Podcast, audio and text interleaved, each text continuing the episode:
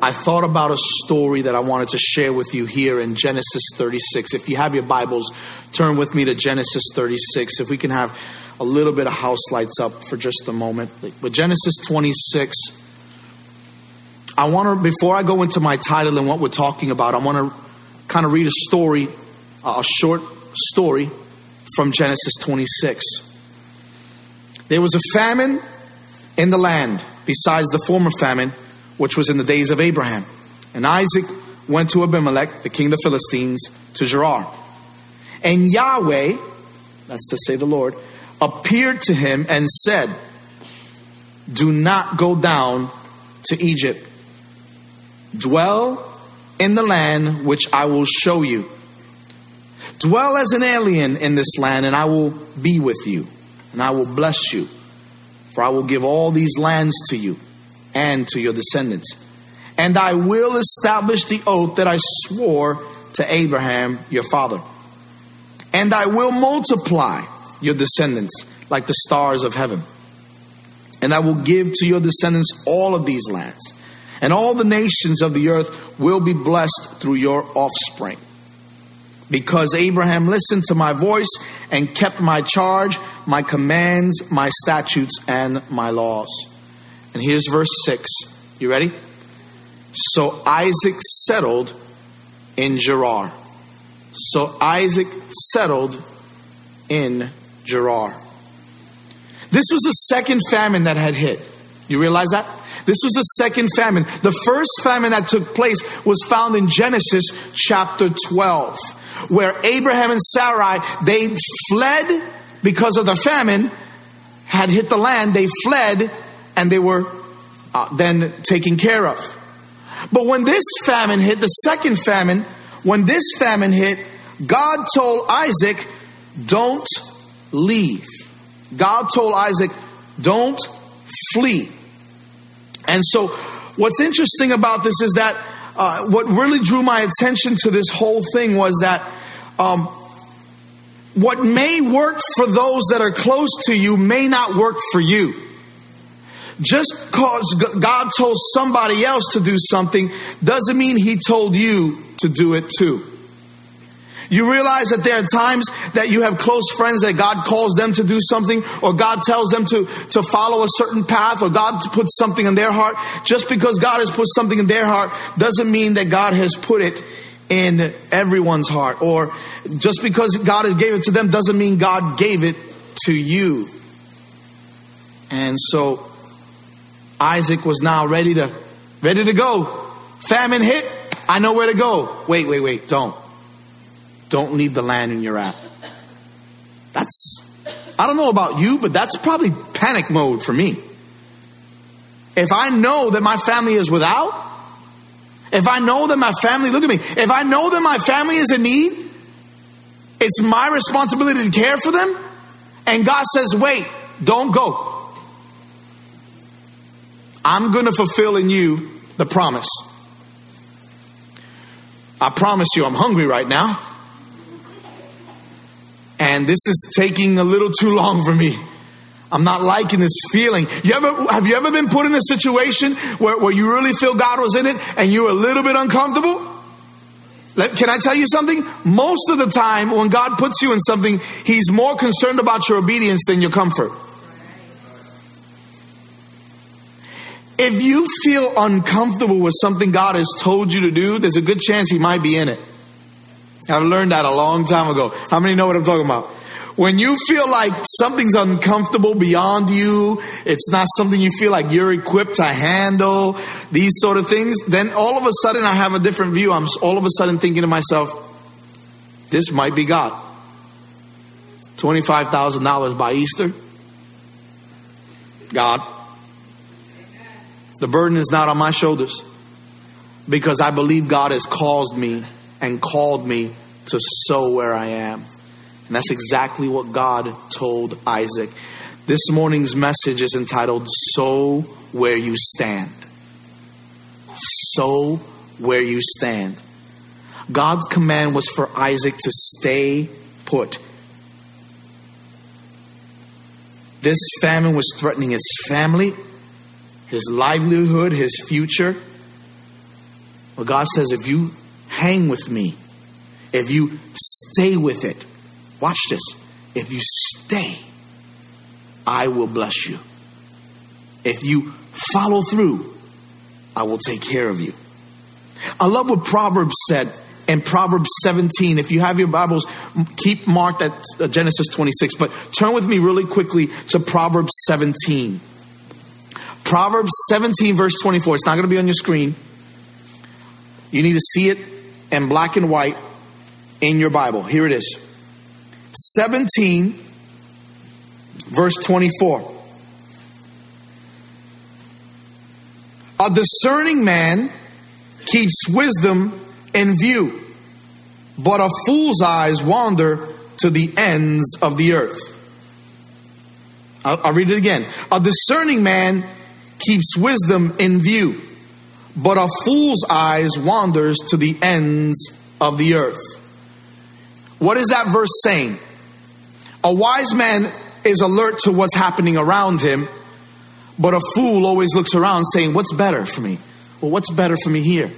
What, what, what, what relationship should I be in over here instead of this one?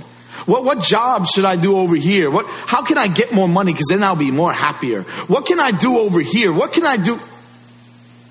A wise man takes a look at uh, his surroundings and realizes what he has instead of everything he has not. Are you with me? You ever been, you ever had a little bit of a, a bout of ungratefulness? I have. I'll be the first one to answer my own call. You ready? How many of you have ever had a bout of, un, uh, of ungratefulness? You've been ungrateful for some of the things you have, and you don't know what you have until you lose it, right? And then you think to yourself, wow, I didn't realize how important that was. And it's about obedience sometimes. And I remember I, I remember I tore my ACL in college, and that's really the only reason I'm not in the NBA.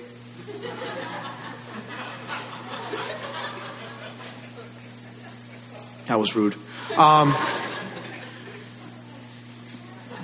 it's hard to focus after that laughter. Um, I remember I tore my ACL and uh, and partial cartilage, and I was uh, you know in recovery and whatnot, and uh, and I was in this huge immobilizer on my leg, and I had to you know keep it straight at the heel right. And I remember I had to like relearn how to walk upstairs. Right? You ever been there? You ever in a situation where I, you see I just went down steps? That was pretty smooth, right? I'm pretty good at it. Um, but at this point, you know, I had this big immobilizer and I had to kind of do this.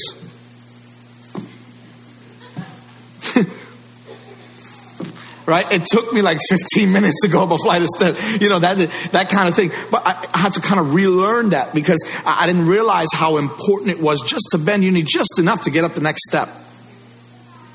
And I think, I think we all feel that way sometimes. We don't know what we have until you lose it.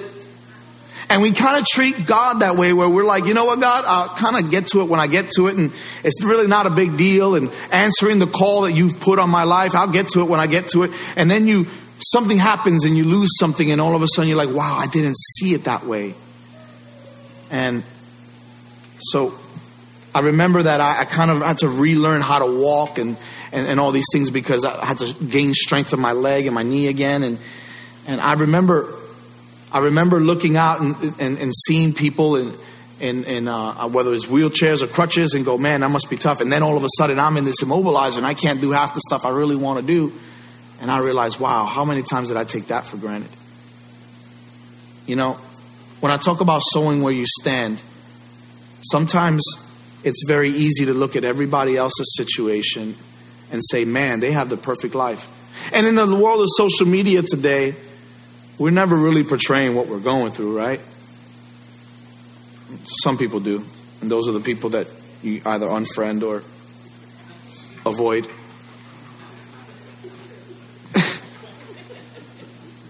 but we often don't put out what we, you know, I heard it said one time, you know, you put your coffee in your Bible and you took more time on how the, you were going to frame the picture than you actually were in devotions and you actually took with the time in Scripture. And so we want to paint this picture. It's not so much about what we're living, but how we're portraying what we're living. And we got to be very careful to realize that right where we are, we have to be honest with ourselves and say, you know what, this is where I am right now. And if I'm going through something like Isaac was going through, God, I want to stay f- firm and stand where I am. There'll be times in your life that you'll go through hardships and trials, and your passion for God, you may lose friendships because of it. Because you decide to sow where you stand. There'll be times that being passionate about your faith will put your job in jeopardy. You ever, you ever had a situation where somebody in your job gets a, gets a promotion and you're like, that person complains more than anybody else about their situation, and they're the ones that get the promotion? Oh, this guy? Somebody else punches him in. He's not even on time all the time. This person over here, she talks about the boss all the time. And when the boss comes around, I'm here for you. Anything you need. It's my job. You think, why do they prosper? Why do they get all the blessing? Why does it look like the good guy? I'm doing everything I'm supposed to do. I'm doing everything I'm supposed to do. And I'm following God's will. I'm following God's plan. And for me, why does it fall short for me? You know what? That's exactly what Proverbs is talking about. A wise person just looks around and realizes what's around them. What am I grateful for? What has God given me that I can use for His glory? Where can I sow where I stand? You know, the word persevere is, I looked it up and it's a verb and it means to continue in a course of action even in the face of difficulty or with a little or no prospect of success. In other words, I'm going to keep going through. I'm going to push through my severity. That's what persevere in nutshell means. I'm going to press through my severity, the difficult times that I'm going through. And sometimes you have to push through severe moments in your life. See, when everybody else is heading out of town, Isaac is at home, and God is like, hang tight. I got you. Hang tight. You know, I begin to realize obedient decisions sow into your destiny, while disobedient decisions sow into your despair. Obedient decisions toward Christ sow into your destiny, while disobedient decisions sow into your despair. When you start making step by step, like that analogy I just used a few moments ago of going up the steps, relearn how to do it, right? Kind of, you know, every single step I take in obedience is a step in the right direction, even if it takes a little longer, right? Even if it takes a little longer, I got to work my way up. And in the same way, to be obedient Every day, every decision you make that's pro Christ, every decision that's for Christ is a step in the direction of your destiny. But every disobedient step is a step toward despair. How many would agree with that? So, let me ask you this question. Let me talk for a few moments here about uh, about planting, reaping, and sowing. So, have you ever sown a cucumber seed uh, and, and, and pl- planted those and ended up getting another type of, uh, you know, vegetable, another type of thing. Eh, have you ever planted something and got something completely different? No, because the brand is, right? The brand is if I, if I plant tomato seeds, tomatoes will come from tomato seeds. If I plant cucumbers, cucumbers will come.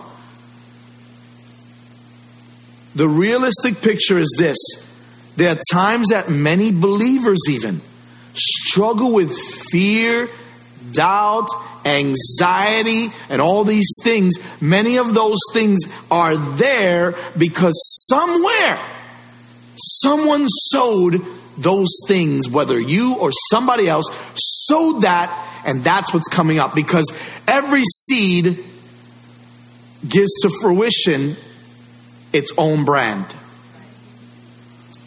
If you were told when you were a kid you were a mistake, you were not loved, you were this, you were that, and this, that, and the other, all negativity. Guess what? When you go into your marriage, all the way up through grade school, into college, into your relationships, into your life, you're going to be having in the back of your mind, you were a mistake, you were a failure, no one loves you. Why? Because the seed gives of its own brand. Someone sowed that into your life. Today, I'm telling you, the idea of reaping and sowing has everything to do with what you receive and what you give. Sowing and reaping. Galatians tells us, Be not deceived, God is not mocked. What a man sows, this will he also reap. I didn't think that up. Scripture said that. And while we look at sowing versus reaping, we often look at that by giving uh, of tithes and offerings, and that is that does apply. But you realize that in your relationships, whatever you sow in your relationships, you will reap later. If you're impatient, impatience will flourish. If you're loving, love will flourish. And as I looked into uh, what sowing versus uh, sowing and reaping and how does how does that look? Now listen I'm, I'm, from the city originally. I grew up in new york city so i don't know too much. We have three trees in our city so somebody three people um so there are three things that i wanted to kind of bring to the surface real quick. And when dealing with whether you're planting a garden or planting anything Three things that are, are, we talked about, and the first thing is when you're gonna go, when you're gonna plant. My wife and I, we love we love the idea of being able to pull our own vegetables and not have to we grow them ourselves and things. And, and we're about to hit that season, right? And so. Uh, the first thing you need to realize is you need to check the site. Is that site going to be acceptable of where you're going to sow, right? So site is very important, right? Season. Certain things grow in certain seasons and other things don't, right? Right? The seasons for things, and you got to understand how that works. When they should be planted, how long they're going to be planted. You don't plant something in the ground, cover it up, water it, and then yell at it for the next nine months, right? Grow, grow, grow. Your neighbor will call the cops. You will be arrested at some point. He's been yelling at the dirt outside for 12 days. You, you don't expect that, right? Because when you sow it, you have to understand that there's a waiting period, right? Right? But we want we don't want to wait. When it comes to God, we don't want to wait. God sows something in your life, you're like, now, God, now, God. Like popcorn seed, like you want to microwave it, right? You're like, now. Like we want to hit the popcorn button in our faith, right? How many like the popcorn button? Some of you like, I didn't even have to think anymore. I just hit popcorn. Some of it's got even super lazy. There's not even a word anymore. It's a picture. We ain't got so lazy as a culture anymore, right? I don't got time to text. I'm just going to send emojis. I don't got time to press a, the word popcorn. I'm just going to press the picture popcorn. We're so lazy, right? Meat, meat. Popcorn, popcorn. That's not even in my notes. That was rabbit trail. Site, season, soil. You got to get the soil ready. You got to cultivate it to, re- to receive the seed, right?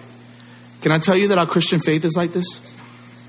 God looks at our site, the site of our heart, and He looks at it. And then He says, This is the season that I want to plant this in your life. And then He gets the soil ready. And we go, Oh, God, I don't want this out. No, you do want it. You just don't like the pain that it takes to get there. But I promise you, if you hang in there, Isaac, hello? If you hang in there, Isaac, the seed that I planted will grow. He was ready to flee. He was ready to go because everybody else was, right? I'm, I'm going to do what my father did. And it was okay with God then, so it must be okay. No, no, no, Isaac. No, not you, not you, not you. Stay. Stay. Because it's with you that I'm going to see and I'm going to use you to let the, let the promise be fulfilled. So, Isaac, verse 6. Very important verse. He stayed. He stayed. I'm here to tell you, church, look at me. Sow where you stand. Sow where you stand. God has called you to something. Sow where you stand. In your relationship, in your marriages, sow where you stand. It's very easy to run. It's very easy to bail. It's very easy to go the other way. But I'm telling you today, sow where you stand.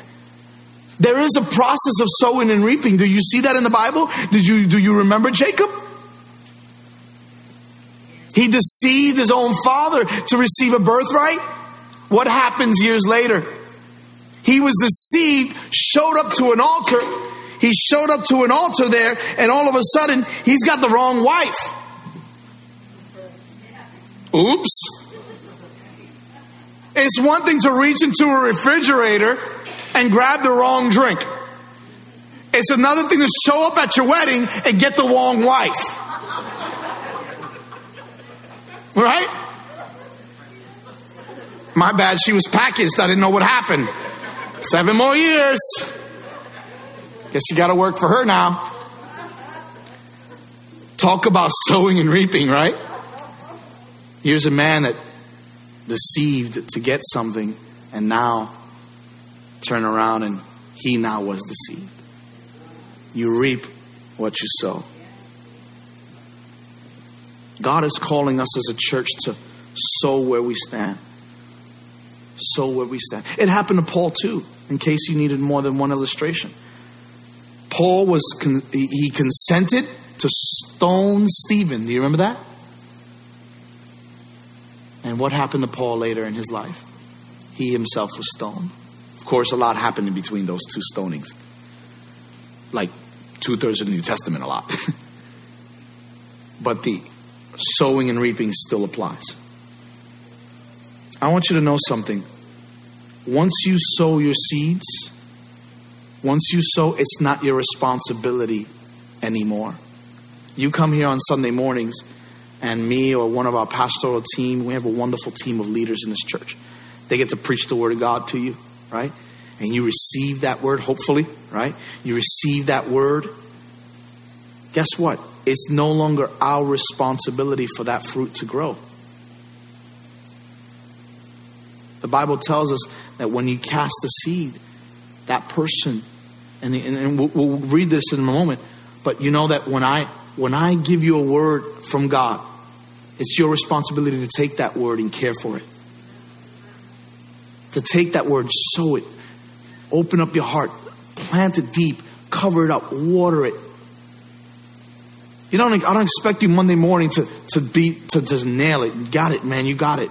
I preached something yesterday and today you nailed it. 24 hours later, you're good to go. No, you're going through the time. You're going through the process. And that's discipleship, isn't it? But guess what? It's your responsibility to take that word. Look at me. It's your responsibility to take that word and do something with it. Some people want the church to do everything for them. We can't. I can't. Ain't no man on this planet Earth supposed to be your source. We don't, we ourselves as shepherds, myself as your pastor, I'm honored to pastor you. I really am. And I'm, I'm so, I'm so excited to see this next season that we're in. But I want you to know something. You have a responsibility to take the seed that, that I'm casting out here and sow it deep into your heart. Don't say, well, Pastor, you preached something and then you didn't follow up with me. It's been two or three weeks and you didn't follow up with me about what you preached about. It's not my job. I'm supposed to love you through things, work through work through things with you. Absolutely. Brothers and sisters do that too. Right? But the seed is your responsibility. You look at Matthew 13 for a moment. Matthew 13 talks very specifically when he's talking about how the seed, the seeds were tossed. He said, listen to what the parable of the sower means. Because he just mentioned the parable of the sower. And then now he tries to break it down for everybody listening, right? Jesus was pretty good at breaking stuff down for people. And here's what he said. Listen to what it means. Verse 19. When anyone hears the message about the kingdom and does not understand it, the evil one comes and snatches away what is sown in their heart. This is the seed sown along the path. The seed falling on rocky ground refers to someone who hears the word at once, receives it, but since they have no root, it lasts only a short time. Right? Follow this. When trouble or persecution comes because of the word, they quickly fall away. Why? There's no depth. You're shallow in your faith. The word didn't sink in. You didn't give a chance because it was there. You received it, Good preaching, pastor. Good word, pastor. Somebody else says something. Somebody else preaches something. You hear something in the radio, something on the news, and you hear that word and you're like, wow, that's a good word for me. But you never take it and you never apply it to your life. You know what happens? When something bad happens, I don't know what to do. I don't know how to handle this. This is too big for me. Why? Because it hasn't sunk in. And that is that second one. Right? So then he goes on to go a little further. Verse 22 The seed falling among the thorn refers to someone who hears the word, but then the worries of this life and the deceitfulness of the world choke up the word. In other words, you let other things take place of the seed. Believe in me, trust in me. Well, I don't know. There were times I really struggle with this, and I have fears of this, and I have doubts of this, and I have all of a sudden God's word takes a faded back seat. And all of a sudden, my focus is on all the problems and all the issues and all the times I felt like God didn't come through for me. But those times that you feel like God didn't come through for you wasn't God not coming through for you, it was you praying the wrong prayer in the wrong way. And God said, No, I will not honor that because you want what you want, and it's not healthy for you. Sometimes God says no to you for your benefit. Do you realize that? How many realize that? Right? He says no to you because of your own benefit and he's trying to grow you. But you get mad at God and you're like, God, you did this, God, you did that. And you start focusing on that and the word never sets in. And then he goes in to say this. But the seed, verse 23, falling on good soil refers to someone who hears the word and understands it. This is the one who produces a crop, yielding 160, 30 times what is sown. Isn't that good stuff right there? Isaac was told, stay where you are because my promises are about to unfold. And he did. He stayed in Gerar.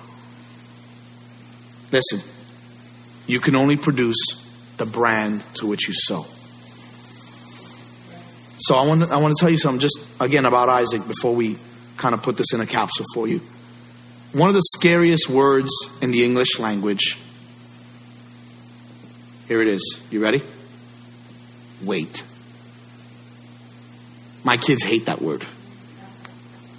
Daddy, wait. but we do that spiritually too with God, right? God's like, wait. You're like, no, I don't want to wait. I want peace. I want patience now. Some of you just got it. Another three scary words. You ready? Not the boogeyman. No, that's not it. And I will and I will. You say, how is that scary? Because it hasn't happened yet. And you're in the waiting period, and I will. Go back to Genesis 26. Go back to that promise that he just that I just read to you, verses 1 through 6. Look through 1 through 5, and you realize that God says, and I will, and I will, and I will. Look at me, and I will, and I will. Why? Because he hadn't yet. And that's a tough place to be at. It's like you're in the middle of an escalator that's going up and it stops. You ever see somebody get stuck in an escalator? It's funny. It's an escalator stop. They're like, what do I do? The same thing you would do if it was normal steps.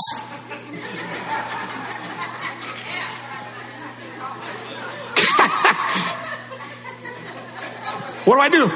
What, what, what I press? It stopped. Why don't you walk up? You got halfway there. Panic mode. We panic like we don't know what to do. This is so foreign to me. I should have took the elevator. We panic, don't we? We panic for no reason.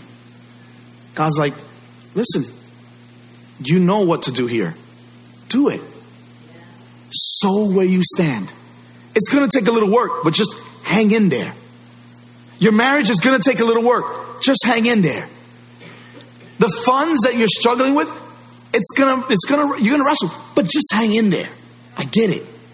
I get it because I'm there too. As a church, look at me.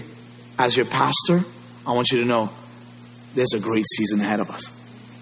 There is an amazing season ahead of us. And don't even get it twisted for even a moment. That God has forgotten your promise. Because, like he told Isaac, and I will. And I will. You want to panic, you want to worry, I get it. But that doesn't mean you have to respond to it. So, I learned something about this story because we oftentimes want to look at everybody else's situation. Wow, that man, if I had that job, you know, I could make more money, I'd be happy. And some people feel a certain way. Some of you feeling like, man, if I had, if I was married to that person, things would be different. Don't be foolish. Any relationship you get into, there's going to be issues. You're trading your struggles, you're trading it up. You think it's an upgrade, but it's a trade grade. That's all you're doing. And I learned something, and as I, as I kind of put this together, I was processing it throughout the whole week. And here's what I really felt as I was as I was putting this together: Don't trade your temporary present pain for future permanent pain. Don't trade. Did you get that? Let it sink in for a moment. And I even I believe we'll have a, a slide for that up here. Don't trade your temporary present pain for permanent pain. Because a lot of times we think this will be a quick fix, but everything that you've invested in your life in a specific area, if it's a marriage, let's say for a marriage for a moment, let me just use that as a prime example here. I've sat with couples, I've sat with individuals that have went outside of their marriage. And as I sit with these couples, you know, they wrestled with will they ever forgive me again? Will I ever be in love again like we were? Will all these things happen? And they often say this I wish I would have known it would have caused this much pain. You know what they did? They traded temporary pain for permanent pain. Right? Because what they thought was better, they forsake everything they invested for this. And that didn't pan out because it was the same thing. And all of a sudden, now I don't have either one because that's not looking like what I thought it was going to be. And I left this marriage to do that. And now all of a sudden, I'm in this weird middle ground with no direction and no destination. I traded my temporary struggle when I could have just responded. Look at me. I could have just responded and said, you know what? I'm going to just try harder. I'm going to step in and do something a little more I'm going to go further. I'm going to go I'm going to do something and go the extra mile. Right? They said, "You know what? I'm going to bail. I'm going to try this because this is this is the Lord's will for me." Listen, the Lord's will is never to break covenant to go with somebody else. Did you hear me? I'm going to make this crystal clear. The Lord is never in the will of, of breaking covenant to go to something else, somebody else's greener grass people have the audacity to put God in that, in the middle of that. Yeah, you, what you're saying, it's okay that God said it's okay to break the covenant that you have with Him. No, He didn't. And no, He won't. You have a covenant, you follow through. And sow where you stand. This applies to more than just marriage. This is this is money, this is relationships, this is this is about your job, this is about all areas of your life. Sow where you stand, if you've invested time, effort, listen, you've been praying for your child. Sow where you stand. If you've been praying for a family member, sow where you stand. And know that God is in it. So where you stand. Don't trade your temporary present pain for future permanent pain. Let me close with this. It was a man by the name of Ed, uh, a man by the name of Edmund McKinney. This man was uh, a man that decided that he was going to make sauce a very important part of his life. And there's a picture of him there. He was a food lover and an avid gardener. In fact, he was given seed peppers from Mexico and and his and on Avery Island there in South Louisiana, he sowed these seeds and nurtured the plants and cared for them in his field. But in 1863, the Civil War had taken place and it caused many of them to abandon their homes in the area and leave everything they knew. But while the war forces him out, many were not willing to return home except Edmund. Edmund returned home. Upon returning, he found that his peppers and his pepper plants were not only flourishing, but they were covered in tiny red peppers. He promptly began to manufacture these and he found a batch of over 300 uh, perfume bottles. He cleaned them out and he began to fill up and he began to take this and harvest it. And he put 350 bottles, sent them out to wholesalers as samples. Within weeks, he had orders for thousands and thousands of these, of this sauce that he put together. The next year, McKinney sent out 658 bottles of sauce at $1 a piece, wholesale to grocers all around the Gulf Coast, especially in New Orleans. He labeled them, and at that point, it became what we know today as Tabasco sauce. McKinley decided he was going to return home and sow where he stood. This sauce, interestingly enough, is now in 22 different languages, over 175 nations, and has been privately owned by his family for five generations. There's the original bottle it was in. 1868, the first bottle ever produced.